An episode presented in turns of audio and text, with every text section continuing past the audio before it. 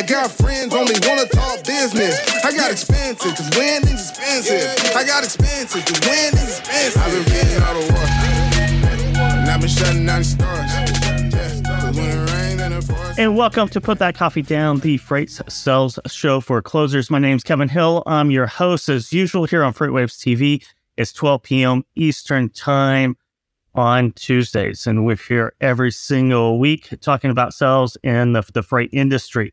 We have a great guest for you today. It's uh, Dave McCoy. He's a VP of sales over at Bit Freighter. We're going to talk a little bit about the, the history of EDI and that, you know, really the, the technology that's really entered the market and has uh, made it easier for freight brokerages of all sizes uh, and also carriers to actually do more business, grow their businesses, grow their margins, and uh, be able to just service clients uh, much better than traditionally, even five or, or 10 years ago. And uh, a lot of what's gone on in the freight industry kind of centers around disruption. So I wanted to talk to a little bit about disruption before we brought in Dave and what exactly is uh, disruption. And I was reading in a Harvard Business Review article. They're always fascinating. They have great topics and, and on, on sales and strategy and corporate strategy um, that uh, you know subscription based, but you can always get an article or two every month. And I encourage everybody to go out and read. You know, whenever you Google something about sales and you see HBR or Harvard Business Review, go in, read the article. It's, it's great research and it's uh, it's a classic publication that's been out there uh, forever. But what exactly is disruption? Uh, in 1995, disruptive innovation was was coined, and over the last 30 years, uh, the, the word has been probably the, the biggest buzzword in business and technology and startups, and it's kind of lost its its meanings.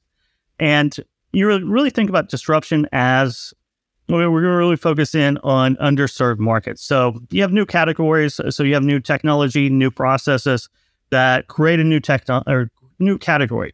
You think of Netflix. Netflix is a great example. Um, you had video stores when I was growing up. You had the Blockbuster on the corner. You had uh, the, the neighborhood uh, video store that you know everyone opened up before they opened up pager stores and and cell phone stores and now vape stores or, or, whatever you have, there's always a new craze of retail storefronts that small business owners jump into. But, you know, every town had a, a blockbuster or some other Hollywood video was a, a big video uh, place. But then everything went online. And Netflix started out with CDs, of course, the, through the mail order. And then when the technology became available, became a, streaming service. Now everything is a streaming service. So they created a new category.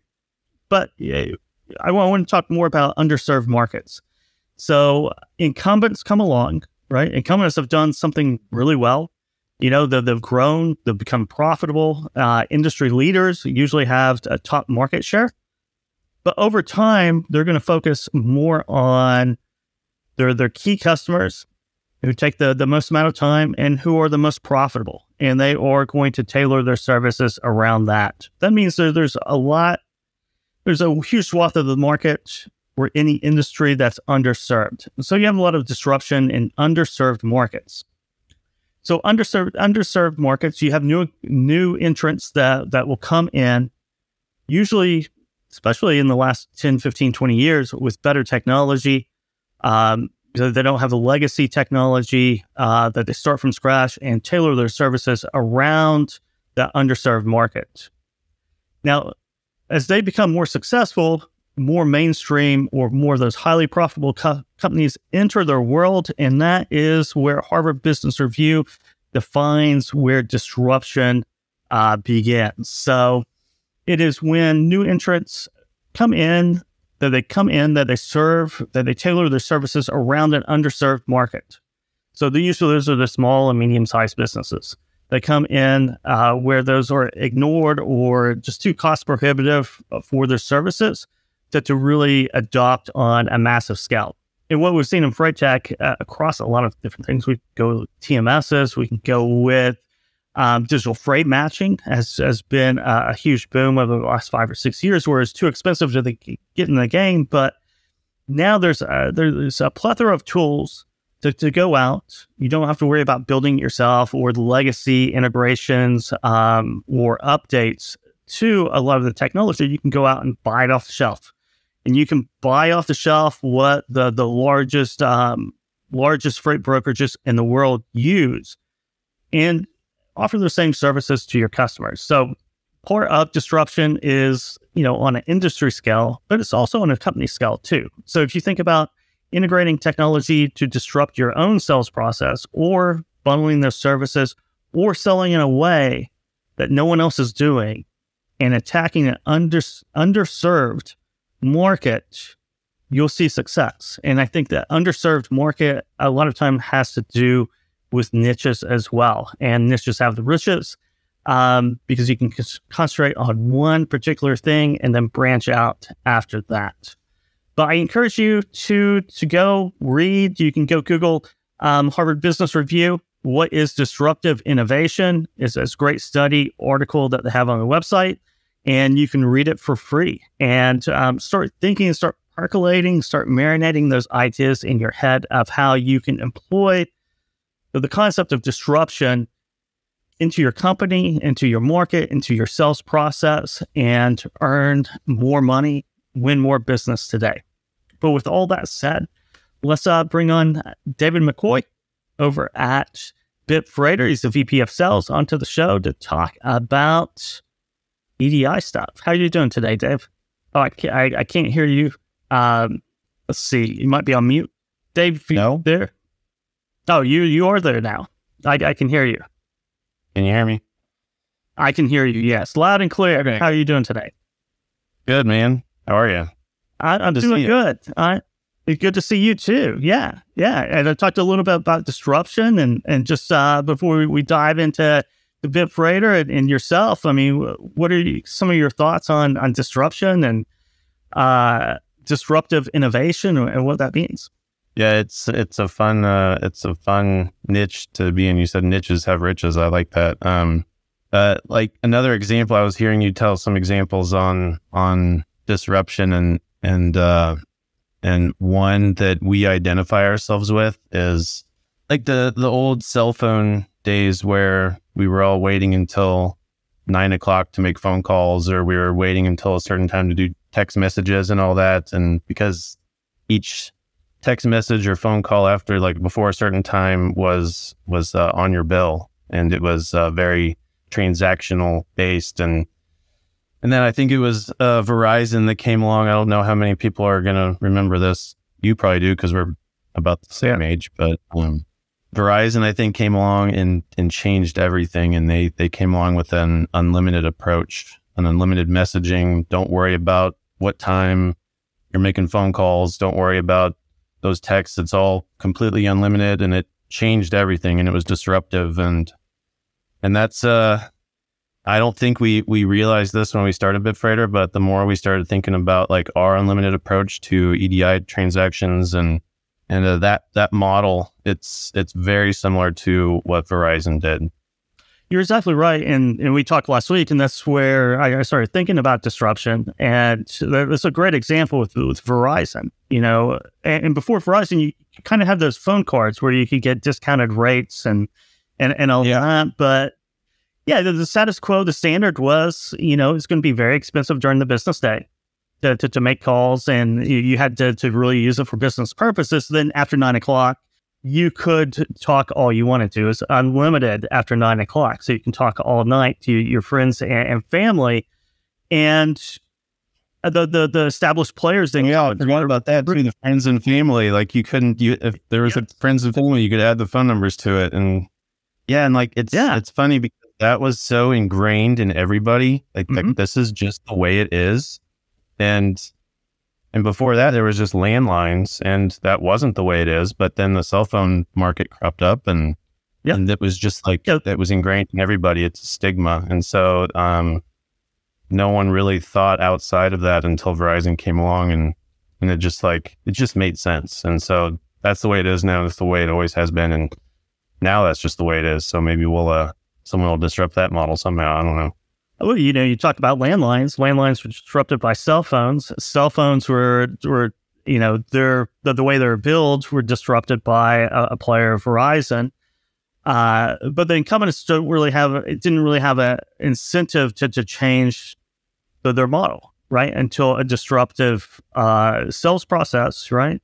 And, and that disruptive, I, I think Verizon, uh, whenever that came in, it was probably because of you know I'll say technology, but probably cell cell tower coverage had matured to uh, a point, and the business had matured to a point to where there was additional bandwidth out there that could be used. And Verizon took advantage of that and offered uh, as a service, right? Uh, billing plan that appealed to everybody. Exactly. Yeah.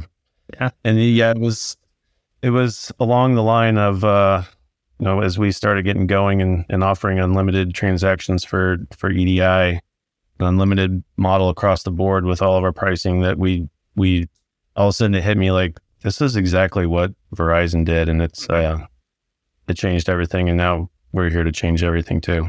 Yeah, so let's talk about about Bitfreighter, and also for for those out there who are unfamiliar with kind of the history of EDI or what that is exactly, you know, a, a little brief, uh, brief background about the, the, history of EDI and, and Bitfreighter.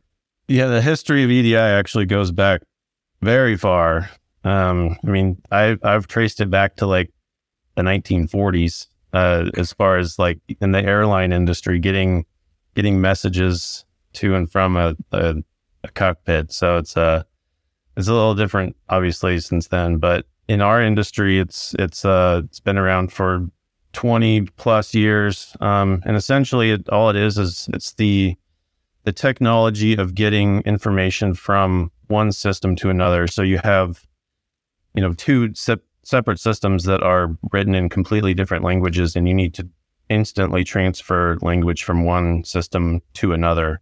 And so in our world, that typically revolves around a shipper system, a shipper transportation management system, having de- data in that system and instantly sending it over to one of their carriers via this EDI. And, and, uh, so that, I mean, that's really all it is, is just getting information that's in one system, translating it, and and having it show up in a completely separate system written in a completely separate language.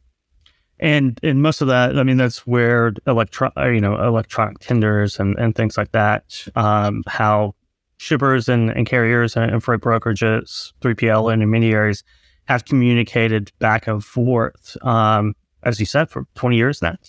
Yeah, right. I mean, more than that, definitely. Um, yeah, EDI does the, I mean, load tenders, uh, status updates, acknowledgments, um, invoicing. So all of that is uh, completely automated, and and yeah, it's it's been around for twenty plus years. Um, I mean, probably trace it back thirty years, and um, it's kind of interesting that this technology has been around for so long and there's been this stigma over it that it's like a necessary evil in our industry. And uh, so I spent I spent like 12 years at DAT and I managed hundreds of accounts that used the DAT TMS and visited brokers all over the place and and anytime that we talked about EDI and integration with their shippers there was like oh we don't we don't want to get into that unless we have to and like that that's a shame really when you think about it because this industry could have been automated for 20 plus years. I mean, brokers could have had full automation across their entire business for 20 plus years and it just didn't happen because it's expensive, it's painful. That that those were the stigmas around EDI. And yeah, uh, I, I was a, a, small freight brokerage. Uh, you know, I, I, worked for small freight brokerages, and it was painful. It was painful because you you land a customer, you, you need to to do the, the EDI integration. Uh, it took a long time. It was confusing. Uh, it was expensive, and at the end of the day, it was risky because I got a yes today to, to get on on on the shipper's book. That might not be a yes tomorrow. You know, the market might change their situation might change. Someone else might come, in, an incumbent might come in that's already moving freight and offer for a better deal because those those those you know those arrangements weren't firm, right? So by the time you got EDI set up, everything might have changed. So it was risky. So that is a perfect Mm-hmm. window for for Bitfreighter and Bitfreighter coming in. So explain a little bit about Bitfreighter, what you guys do, and what problems uh, that you're addressing. Yeah, it all kind of came about uh, when I was still at at DAT and managing those accounts that that used our TMS and and uh, like I was saying, I was getting I was getting calls like once or twice a month from people saying, "Is there anything else out there for EDI? I'm paying two three thousand dollars a month for maybe just like one shipper," and that's crazy. Is there any other options out there? And the answer was always no. That's, I mean, this is just the way it is. It's the way it is. And, and one of those calls was someone who decided to do something about it. And that was Brad Perling. Uh, he, he's our CEO and, and he, uh, started a couple brokers and one of those brokers used our TMS. And so we, we got to have a, a close relationship and, and yeah, he made that phone call to me. I told him the same thing I told everybody. And he left that with why? Why is this the only way? And started researching it and he found a tool for his own brokerage that that solved that that issue with that shipper but still his mind was working like there's something out there is there's something that that we could change here in this industry. And so um he stepped back from the brokerage. He found a developer. They teamed up started bitfreighter and with the idea of let's not do transactional anything. Let's make everything unlimited because EDI and that automation behind it should be rolled out to an entire brokerage. It should be a way to automate an entire brokerage. And, and so, yeah, we, we came in with an unlimited message, uh, model. So what that means is like right now with EDI, it's very transactional based in our industry and has been for that 20 plus years to where you know you you it's that necessary evil of a shipper telling you you have to do EDI to keep their business or you have to do EDI to get our business. And so once you get that in place I mean you're either paying per load per little character or the the information that's flowing back and forth is being charged like per character. And so it's very volume based. And you might be paying hundreds and hundreds, if not thousands of dollars a month for one shipper. And uh, so we got rid of that entirely. Yeah, I think that goes back to the uh, the, the disruption at the, the beginning of the show and, and pricing models, and where the incumbents, you know, in this world are tailoring their projects and service like, for that high volume, right, and not necessarily for the the freight brokerage with one shipper, right. So you're paying those additional costs on that because the the business is driven by the highly profitable customers that, that really make the most sense, that a Pareto role of bringing in the most revenue and profits. So you have an underserved market there. Yep, for sure.